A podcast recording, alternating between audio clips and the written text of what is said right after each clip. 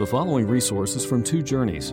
Two Journeys exists to help Christians make progress in the two journeys of the Christian life the internal journey of sanctification and the external journey of gospel advancement. We do this by exporting biblical teaching for the good of Christ's church and for the glory of God.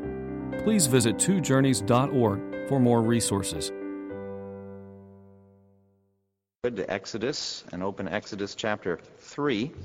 We continue in our study in the book of Exodus. We're looking at the account of the burning bush and the call of Moses, as God called Moses to do something far beyond his ability. And isn't that something that God would call us to have a vision for the world, that we would be actually part of the fulfillment of the Great Commission, that he would call us out of our own natural element to rely on him totally. And this call of, of Moses at the burning bush is a paradigm then of the call of God on all of our lives a call that uh, would take us uh, places we could never imagine, facing opposition that is far too strong for us, causing us to rely on God in a way we never thought possible, and to see God do incredible things. Uh, that same commission stands before us, and the call of Moses, a paradigm for us. Listen to the beginning of the section. We're going to pick up in the middle, but I want to get the context, beginning at verse 1, chapter 3. Now Moses was tending the flock of Jethro, his father-in-law, the priest of Midian, and he led the flock to the far side of the desert and came to Horeb, the mountain of God. There the angel of the Lord appeared to him in flames of fire from within a bush. Moses saw that though the bush was on fire, it did not burn up. So Moses thought, I will go over and see this strange sight, why the bush does not burn up.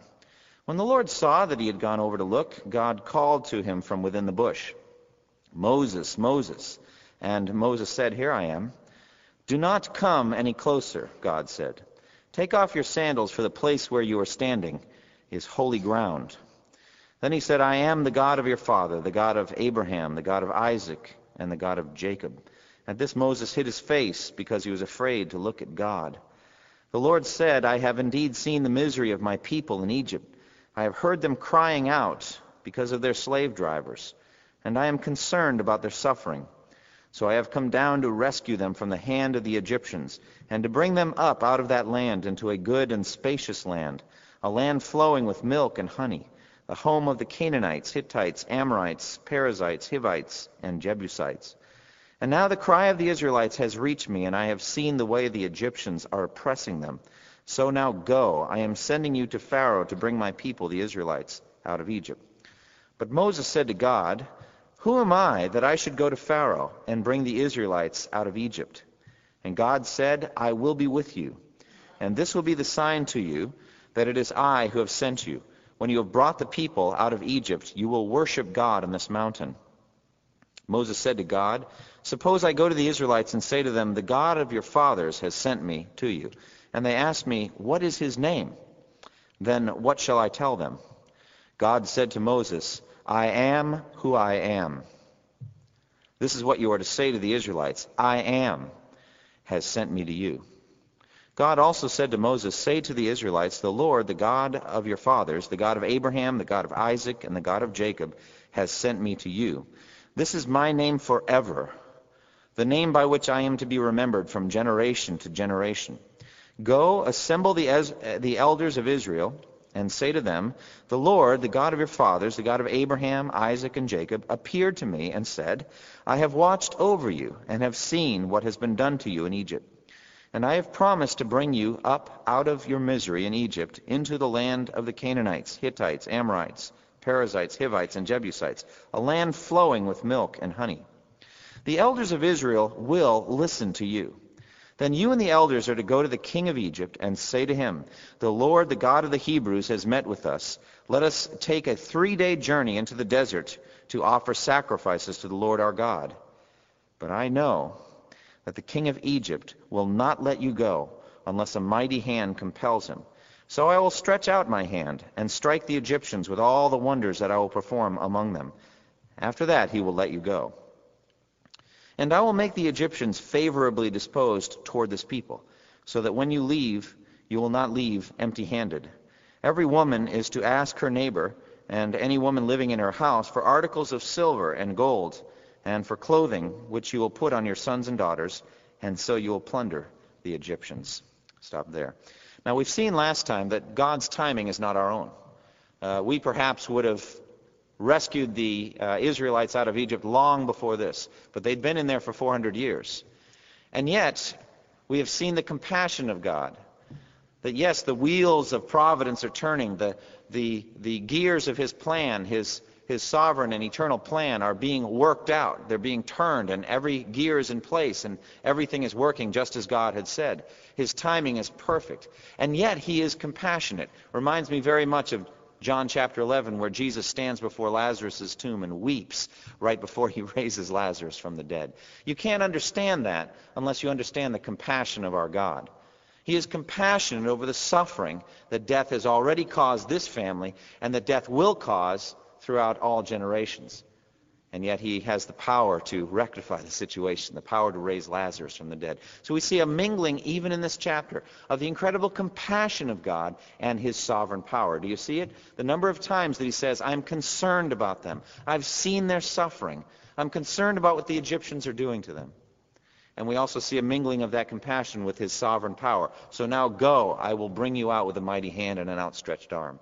And so out they come, a mingling then of the compassion and the power of God. You need to hold on to that, don't you, in your life? You need to hold on to both aspects. The fact that God is compassionate to you no matter what you're going through, and that he will make you go through very difficult things, won't he? Very difficult things, even including suffering and death. He will make you go through the fire and through the water. But he's compassionate every step of the way. And even as he's working out his plan, there's still that compassion of God. He's not just dispensing a plan and you don't matter to him. But yet you must also hold on to the sovereignty of God. He's in total control of everything that's going on. And so we see in verse 10 the call of Moses. So now, go. You see that word now, which we talked about last time. The time has come. The moment is ripe. Moses is 80 years old. The Egyptians uh, have kept Israel in bondage long enough. And in the promised land, the land flowing of milk and honey, the sin of the Amorites has reached its full measure. That was the very thing that God was waiting for. And so the time had come. And so he says in verse 10, now go. Last time, we began to address the issue of Moses' hesitation. We talked about how uh, these statements that God will use those that are fully and completely consecrated to Him can actually be a crushing burden to us. Because we can never, it seems, attain the place in our lives where we are fully and totally, completely consecrated to God. We strive, we yearn to put sin to death, we want to be holy, we want to take out the yeast. New Year's resolutions, how are you doing so far? I'm trying to think. What are we at? January 12th. Are there any left? Maybe you didn't make any based on past experiences. I know myself. I didn't make any, so you think. We know that we resolve against evil, but it's such a hard fight, isn't it? The very thing that we hate, we end up doing, said Paul in Romans 7. And so it's hard to achieve that sinless perfection that we think that God would require in order for us to be fully, totally, and completely consecrated to Him. But we see very uh, often in Scripture how the greatest heroes of the Bible were not in any way fully, totally, and completely consecrated to Him. You think about Gideon. How many different signs did God have to do for Gideon? And he's still reluctant. He's got to give him the fleece wet and the ground dry. He's got to give him the ground wet and the fleece dry. He's got to give him the dream in the middle of the night. He's got to give him all of these things before Gideon will move out. And why? Because just like Moses, Gideon and Moses, their focus is on themselves. And that is our plaguing problem, isn't it? We're always looking to ourselves. We are not the point. And so it says in verse 10, God gives Moses everything he needs to know. He says, So now go, I am sending you to Pharaoh to bring my people, the Israelites, out of Egypt. What more do you need? Who is speaking to Moses? This is the eternal God who created heaven and earth. The God who said, Let there be light, and there was light. This is the one who can do all things. And he's told you to do something. And so you should go, and no more quibbling. But yet we go on for another half a chapter, chapter 3, and then another full chapter, half a chapter 4. We go through all of these things before Moses is finally ready to go. And so this is encouraging to me. Now, maybe if you're sinless and totally, purely, completely consecrated to God, you don't need Moses' hesitation at the burning bush. But I do. Because I see that Moses did not want to go to Egypt. Not in any way, shape, or form. And yet God used him in a mighty way. And so it begins in verse 11. He says, Moses said to God, Who am I that I should bring that I should go to Pharaoh and bring the Israelites out of Egypt. Who am I? Wrong question. We talked about this last time. We've noticed in verse 12 how God does not answer Moses' question. Instead, he says, I will be with you. That is a logical non sequitur. He didn't answer his question. Who am I that I should bring your people out of Egypt? I will be with you. The answer to the question is, you are irrelevant. It doesn't matter who you are. I have called you. I will be with you. If God is for us, who can be against us? It doesn't really matter who opposes as long as God is in favor of the action. And he has chosen the instrument, and it's you. And so go. That's what he says. We talked last time also about how God does not do what our age would have done, which is a little um, psychologizing, a little psychotherapy, building Moses' self-esteem up. It doesn't seem that God is concerned about Moses' self-esteem. Not at all. He was concerned about Moses' God esteem. That Moses should esteem God to be the sovereign of the universe. And it was going to be another 40 year learning process for Moses before he esteemed him more nearly properly as the God of the universe. All of us are suffering from God esteem, aren't we? Our big problem is not self esteem, it's we esteem God too lightly. We underestimate what God can do in us and through us. And so he says, I will be with you. I will send you, and my people will come. And when you have brought the people out of Egypt, you will worship God on this mountain. And so he says, You want a sign? I will give you a sign. Right from the outset, he brings it up before Moses even brings it up. This is the sign. Look at verse 12. This will be the sign to you that it is I who have sent you. When you have brought the people out of Egypt, you will worship God on this mountain. Now, that doesn't help much, does it? Think about that. The sign that it is I that have sent you is when you succeed in your mission, then you'll know. What is he calling Moses to do? To act in faith. And then when it's all done, he will look back and he will know that it was God who did it. He will know it was God. And why? Because there's no way the arm of flesh could have accomplished this. No way. You will know when you worship. And did they worship God on this mountain? Oh, yes, they did. And so it must have been God who did it, because only God could accomplish that. Well, now Moses begins some of his questioning. It's a real debate, and it goes back and forth, doesn't it? But I think the first one he had every right to ask. He wants to know God's name. And so we don't find any reason for criticism here. This is actually very reasonable. It is a good thing that he asks God's name. And why? Because God does all things for the glory and display of his name. He wants his name to be great among the nations.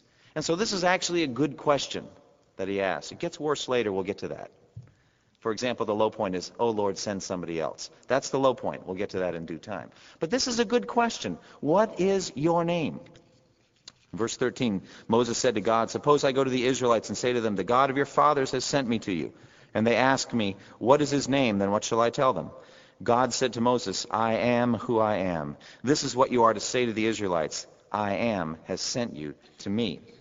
So this is the display or the revelation of the name, the holy name of God.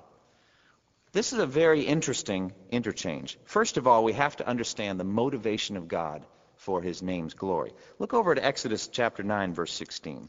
Take a minute and go there. Exodus chapter 9 and verse 16. This is God's word to Pharaoh.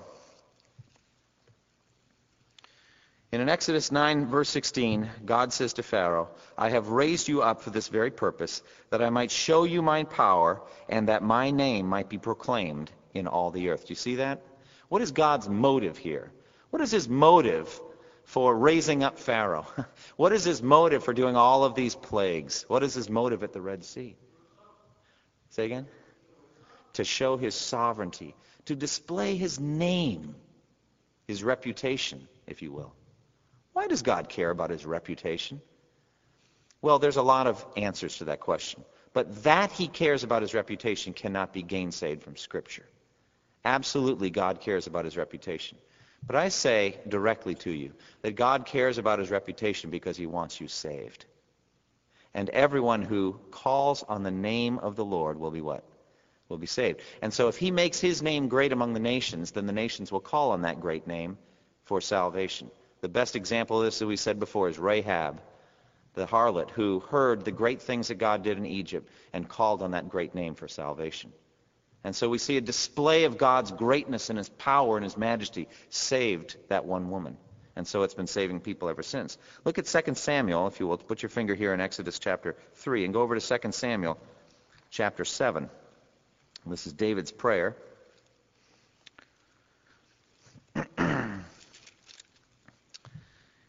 after, after God had promised to build a house for David, this is one of my favorite parts of Scripture. David wants to build a house for God, and God says, No, I'll build a house for you. Isn't that wonderful? And what was the house he built? The house of David is, is that of his uh, Savior, Jesus Christ. David's Lord, the Lord said to my Lord, Sit at my right hand until I make your enemies a footstool for your feet. That is David's house. He was the son of David. So it's an incredible chapter. But um, David, looking back on Israel's history, thinks about um, Israel and how God brought them out in a mighty way. 2 Samuel 7, verse 23. This is David's prayer to God. And who is like your people Israel, the one nation on earth that God went out to redeem as a people for himself, and to make a name for himself, and to perform great and awesome wonders by driving out nations and their gods from before your people, whom you redeemed from Egypt. You have established your people Israel as your very own forever, and you, O Lord, have become their God. So he says God's motivation in all of the Exodus and Joshua account is to make a name for himself. So I said it cannot be denied from Scripture that God seeks to make a name for himself. And why? So that sinners like you and me may call in his name. Now look over at Exodus chapter 6. Go back, if you would, to Exodus. and he reveals his name. His name is the Lord. Now, everywhere that you find in most English uh, translations of the Bible, the, uh, this covenant name that was revealed here at the burning bush Yahweh or Jehovah. There are different pronunciations, and you can pronounce it either way. But uh, I tend to go with Yahweh. Yahweh is the four-letter word, JHVH or YHVH, that is revealed, and it was so revered by the Jews that we, they would never seek to pronounce it as it was written on the page. But they would merely read the word Adonai, which means my Lord, instead of uh, his covenant name, because they were afraid, I think almost superstitiously so, afraid to take the name of the Lord on their lips. And so we ended up with a hybrid, uh, which became the word Jehovah. But God revealed his name, Yahweh, to the people here. And if you look at Exodus chapter 6, verse 1, look what he says. Then the Lord, and by the way, everywhere in the English translation that you see the capital letters L O R D, that's the what they call the tetragrammaton, the four letters. That, this is the, the revealed name of God, Yahweh. So anytime, if, if from now on, when you're reading in the Old Testament and you see this L-O-R-D, the capital letters, that is the uh, name that God revealed to Moses in the burning bush. Then the Lord, you can see it there in verse 1, chapter 6, verse 1, said to Moses, Now you will see what I will do to Pharaoh. Because of my mighty hand, he will let them go. Because of my mighty hand, he will drive them out of his country. God also said to Moses, I am the Lord. Now stop there. Again and again he does this, doesn't he? How many times does he say, I am the Lord? He says it almost like at the beginning and at the end of every communication. I am the Lord who brought you out of Egypt, out of the land of slavery. And then he gives them the Ten Commandments. And at the end he says, I am the Lord. And so he's establishing his authority. He's establishing also his covenant faithfulness. This is his covenant name. I am the Lord. Look what he says also in verse 6 of uh, Exodus 6. Therefore say to the Israelites, I am the Lord, and I will bring you out from under the yoke of the Egyptians. I will free you from being slaves to them, and I will redeem you with an outstretched arm and with mighty acts of judgment. Verse 7 I will take you as my own people, and I will be your God. Then you will know that I am the Lord. Do you see that? Again and again, he's taking this name and establishing it. I am the Lord who brought you out of Egypt. He says again in verse 8, And I will bring you to the land I swore with an uplifted hand to give to Abraham, to Isaac, and to Jacob. I will give it to you as a possession. I am the Lord. He does the same thing in the Ten Commandments. You don't have to look there, but look later. You'll see. He begins this exact same way. I am the Lord your God who led you out of Egypt. You shall have no other gods before me. And so this is a very good question that Moses has asked. And he says, I am who I am. Now this expression is actually very interesting. Hebrew experts have said that all three tenses of the Hebrew verb are found in this name. So basically, it's unfolded in the book of Revelation. He is the God who is, and who was, and who is to come, the Almighty. That's his name. And so basically you could boil it down to I am because God always am. If you can express, you know, uh, follow my bad grammar here. He always exists.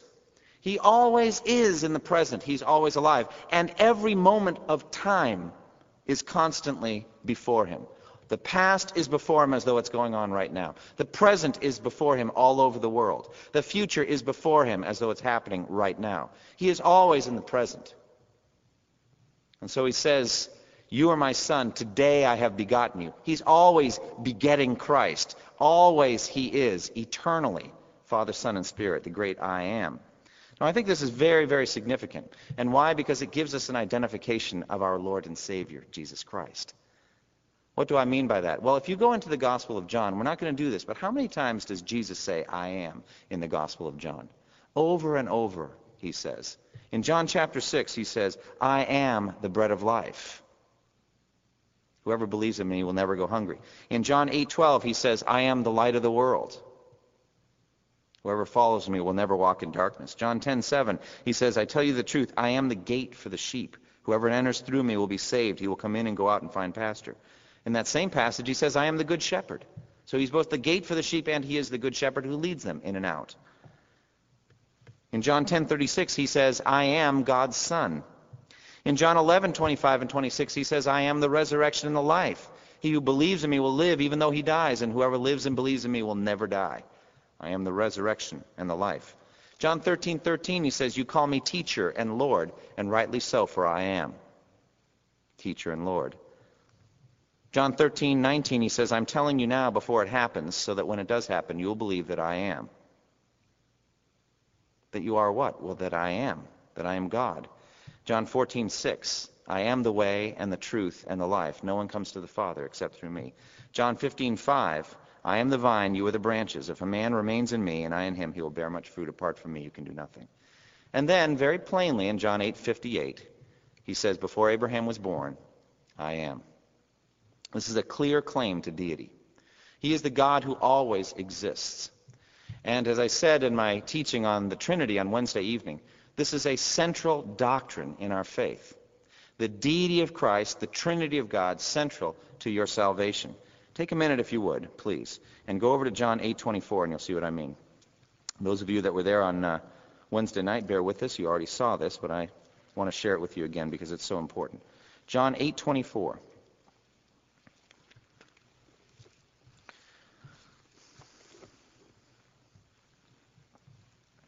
This is Jesus speaking to his enemies, fighting against him, Jewish people who are constantly opposing him.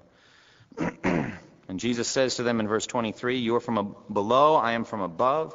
You are of this world, I am not of this world. Now, John 8:24, he said, I told you that you would die in your sins. If you do not believe that I am, shall I just read the NIV? I'll go ahead and just read the NIV though it drives me crazy, my beloved NIV. If you do not believe that I am the one I claim to be, you will indeed die in your sins. Now, the NIV helped us along there by putting in something a little smoother than what the Greek actually says. But what does the Greek actually say? It says, You will die in your sins. I told you that you would die in your sins. Do you understand the significance of this? This is Jesus, the judge of all the earth all judgment has been committed to Christ by the Father because he is the Son of Man. And he's going to judge all nations and every individual within the nations. All the nations will be gathered before him, and he will separate them one from another as a shepherd separates the sheep from the goats. This is Christ. He will sit on his throne and judge the nations. And he is speaking these words to specific flesh and blood human beings, and he's saying, I told you you would die in your sins. What does that mean, to die in your sins? Well, it means to be under the wrath and curse of God. It means to be condemned to hell forever and ever. What a terrifying word. And on what basis is Jesus making this statement? Well, he said in the very next phrase, if you do not believe that I am, you will die in your sins. That's what the Greek says. What is he saying in John 8:24? If you do not believe that I am, you will die in your sins. You won't understand this if you don't understand how this word was originally given in Exodus 3. That I am who I am. That I am God in the flesh. Can I tell you that John's gospel does not reveal the deity of Christ just in John 1:1, no matter what our Jehovah's Witness, uh, Witness uh, neighbors tell us? In the beginning was the Word, and the Word was with God, and the Word was God. Oh, it's woven through the entire gospel of John. And this is a pinnacle statement, because if you don't believe it, you will go to hell. That's tragic, isn't it? But for us, it's glorious. The great I am of the burning bush took on a human body and became our Savior.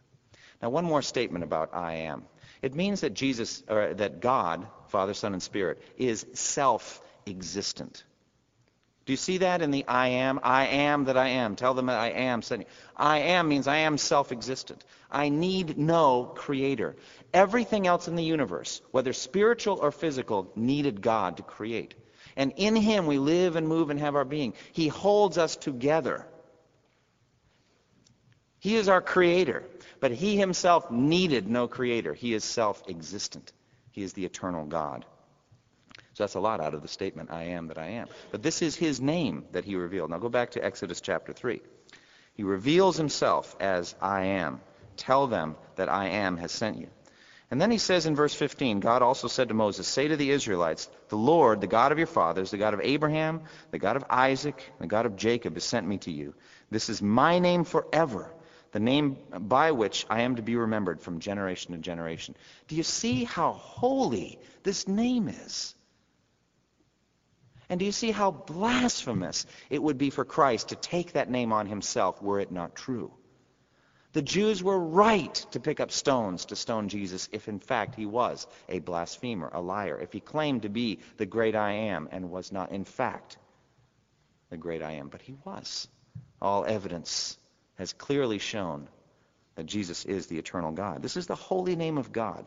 Now in verse 16 to the end of the chapter, we see a clear display of the sovereignty and the foreknowledge and the power of God. Look what he says. He says, first of all, go assemble the elders of Israel and say to them, the Lord, the God of your fathers, the God of Abraham, Isaac, and Jacob, appeared to me and said, I have watched over you and have seen what has been done to you in Egypt. And I have promised to bring you up out of your misery in Egypt, into the land of the Canaanites, Hittites, Amorites, Perizzites, Hivites, and Jebusites, a land flowing with milk and honey. Now, I think, first of all, we see the order of God. Go and call the elders, he says. Get the elders of Israel on your side. Work with them. Later on, he's going to need them. You remember how his father-in-law, Jethro said, You're taking too much on yourself. You need the elders to come alongside you and help you judge more trivial cases. So at the very beginning of the call, he's going to be meeting with the elders of Israel, and he's going to be disseminating this message of liberation. This message of the great Exodus going to be communicated through the elders of the tribes, the 12 tribes of Israel. So assemble the elders together, he says. And then he says in verse 18, the elders of Israel will listen to you. Now, how does he know that? You know, nowadays there's a view of God that says that he does not know the future decisions of free will agents like human beings. That is rubbish. God knows everything. He knows what the elders are going to do, and he knows what Pharaoh is going to do. He tells them both in this one passage. The elders will listen to you. They'll be eager to listen to you. Pharaoh will not listen to you.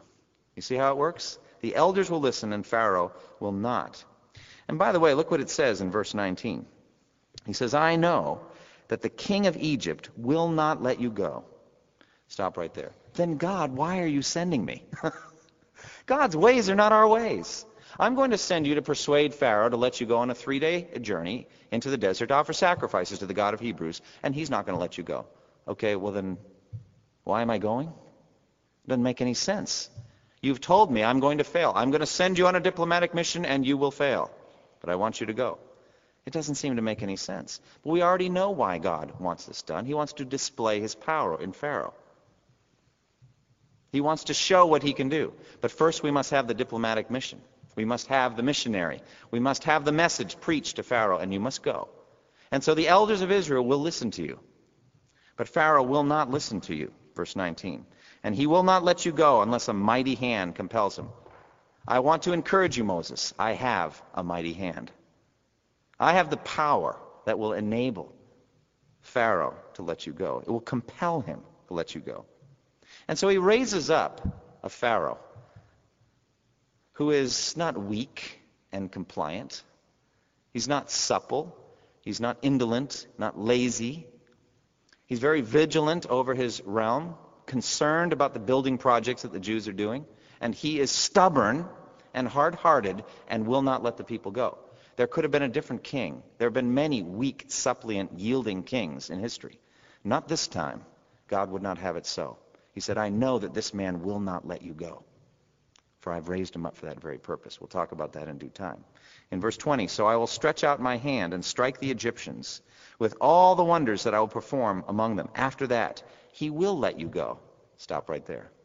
At first, he will resist. At first, he will oppose. But after I strike Egypt with all of the wonders I intend to uh, strike them with, and by the way, all of them, not four of them, not six of them, but all of them, after I have struck Egypt with all of the plagues that I intend, then he will let you go. Pharaoh only understands a display of power. And Pharaoh, as we've said before, your arm is too short to box with God. He's going to take God on and he's going to try to fight him. And in the end, God will display his power. And so God will use signs and wonders to prove that he is active in this situation. He will bring his people out with a mighty hand and an outstretched arm. Now, one other comment that I find fascinating in verse 21. I will make the Egyptians favorable toward this people. They will be favorably disposed. I will make them favorably disposed toward you. How does he do that? What is a favorable disposition? Can you tell when somebody has a favorable disposition toward you? They're open-handed. They give you things. They're smiling. They're happy about you. They like you. They're good neighbors. They bring cake over and invite you to parties, and they love you. Even fruitcake at Christmas time. It can be a blessing. So they're open handed towards you. And you can tell from their body language that they are favorably disposed towards you. Well, where, what is the root of their favorable disposition in this text in verse 21? God's sovereign will. Do you see it in verse 21? I will make them favorably disposed toward you. Well, how's he going to do that? Don't we have a free will? Of course we have a free will. If you can explain what free means. Our will follows our nature, and God understands our nature perfectly. And I will compel them, I will make them favorably disposed. Now, do you see a problem here? Why does he make the Egyptian nation and their neighbors favorably disposed, but not Pharaoh favorably disposed? Is God not able to make Pharaoh favorably disposed? Of course he is. The king's heart is like a watercourse in the hands of the Lord. He directs it whichever way he pleases. Proverbs 21:1. He could have done it with Pharaoh. He chose not to. Pharaoh, not favorably disposed until a mighty arm compels him. The neighbors, very favorably disposed. They'll give you anything you ask.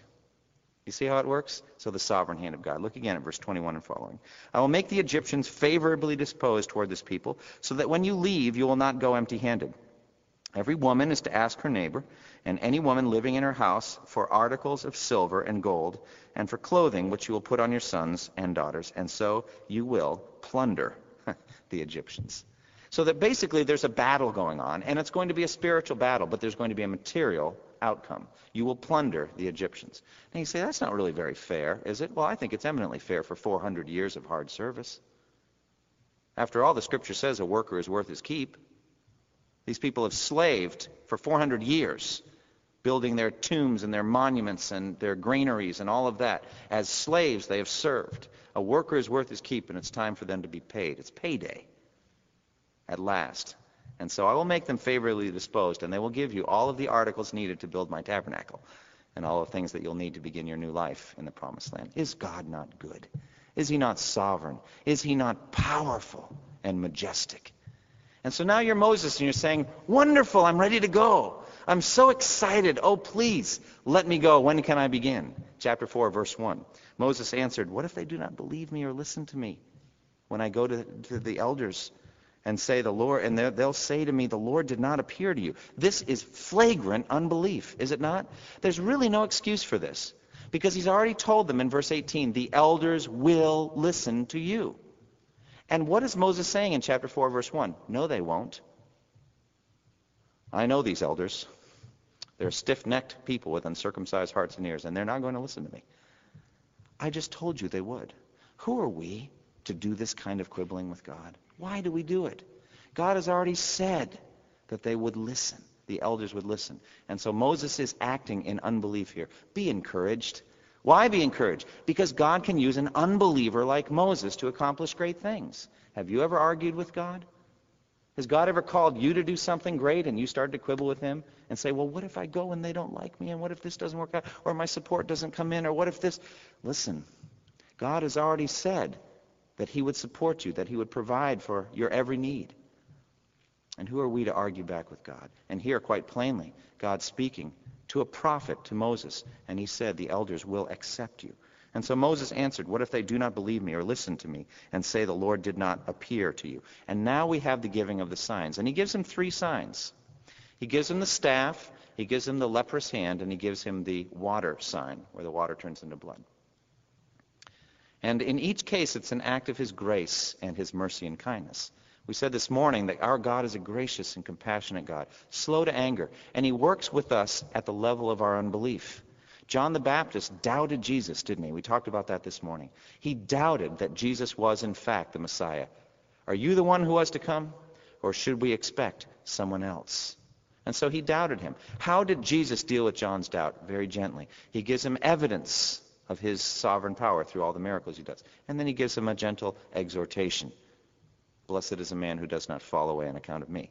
That's how our Lord dealt with, with John the Baptist's doubt. How does he deal with Moses' doubt? Okay, I'll give you some signs. I'll give you some miracles to do. God is gracious. He is kind and loving. Look at verse 2 through 6. Then the Lord said to him, What is that in your hand? A staff, he replied. I love that. These are little moments, all right? What's in your hand? A staff. It's very basic. I have a staff. I took off sandals a moment ago. I'm on ground right now. About in a minute, I'm going to put my sandals back on. I've got a stick in my hand. Very, very basic. What's in your hand? A staff. He replied. The Lord said, throw it on the ground. I, I just think it's interesting. Like he didn't know that that was a staff in his hand. These interactions. This is the eternal God who already told him what the future is going to be. What's in your hand? A staff. It's the conversation with the eternal God. Just in case you didn't know, God, this is a staff. If I speak slowly, you will understand. It is a staff. The Lord said, Okay, throw it on the ground. Moses threw it on the ground, and it became a snake, and he ran from it. Then the Lord said to him, Reach out your hand and take it by the tail. So Moses reached out and took hold of the snake, and it turned back into a staff in his hand. This, said the Lord, is so that they may believe that the Lord, the God of their fathers, the God of Abraham, the God of Isaac, and the God of Jacob, has appeared to you. Then the Lord said, verse 6, Put your hand inside your cloak. So Moses put his hand inside his cloak, and when he took it out, it was leprous like snow. Verse 7, Now put it back into your cloak, he said. So Moses put his hand back into his cloak, and when he took it out, it was restored like the rest of his flesh. Verse 8, Then the Lord said, If they do not believe you or pay attention to the first miraculous sign, uh, they may believe the second. But if they do not believe these two signs or listen to you, then take some water from the Nile and pour it on the dry ground. The water you take from the river will become blood on the ground. So there are the three signs that he gives him. He gives him the sign of the staff, which becomes a snake and then turns back again. The sign of the hand, which is stuck into the cloak, and when he brings it out, it's leprous. And then when he sticks it back in and brings it out, it's healed again. And then the third sign is a sign of water turned into blood. But all of these are for a purpose. Now, next time, God willing, I'm going to talk about some specific spiritual details. I think there was a reason that the staff turned into a snake and back again. There are many things that God could have chosen to do, but I think there's a reason why he did that. There's also a reason why he chooses to work the hand into leprosy and then back to healing again. I think it shows something about our sovereign God. And so also with the water and the blood. But the cumulative effect of the sign, God tells him.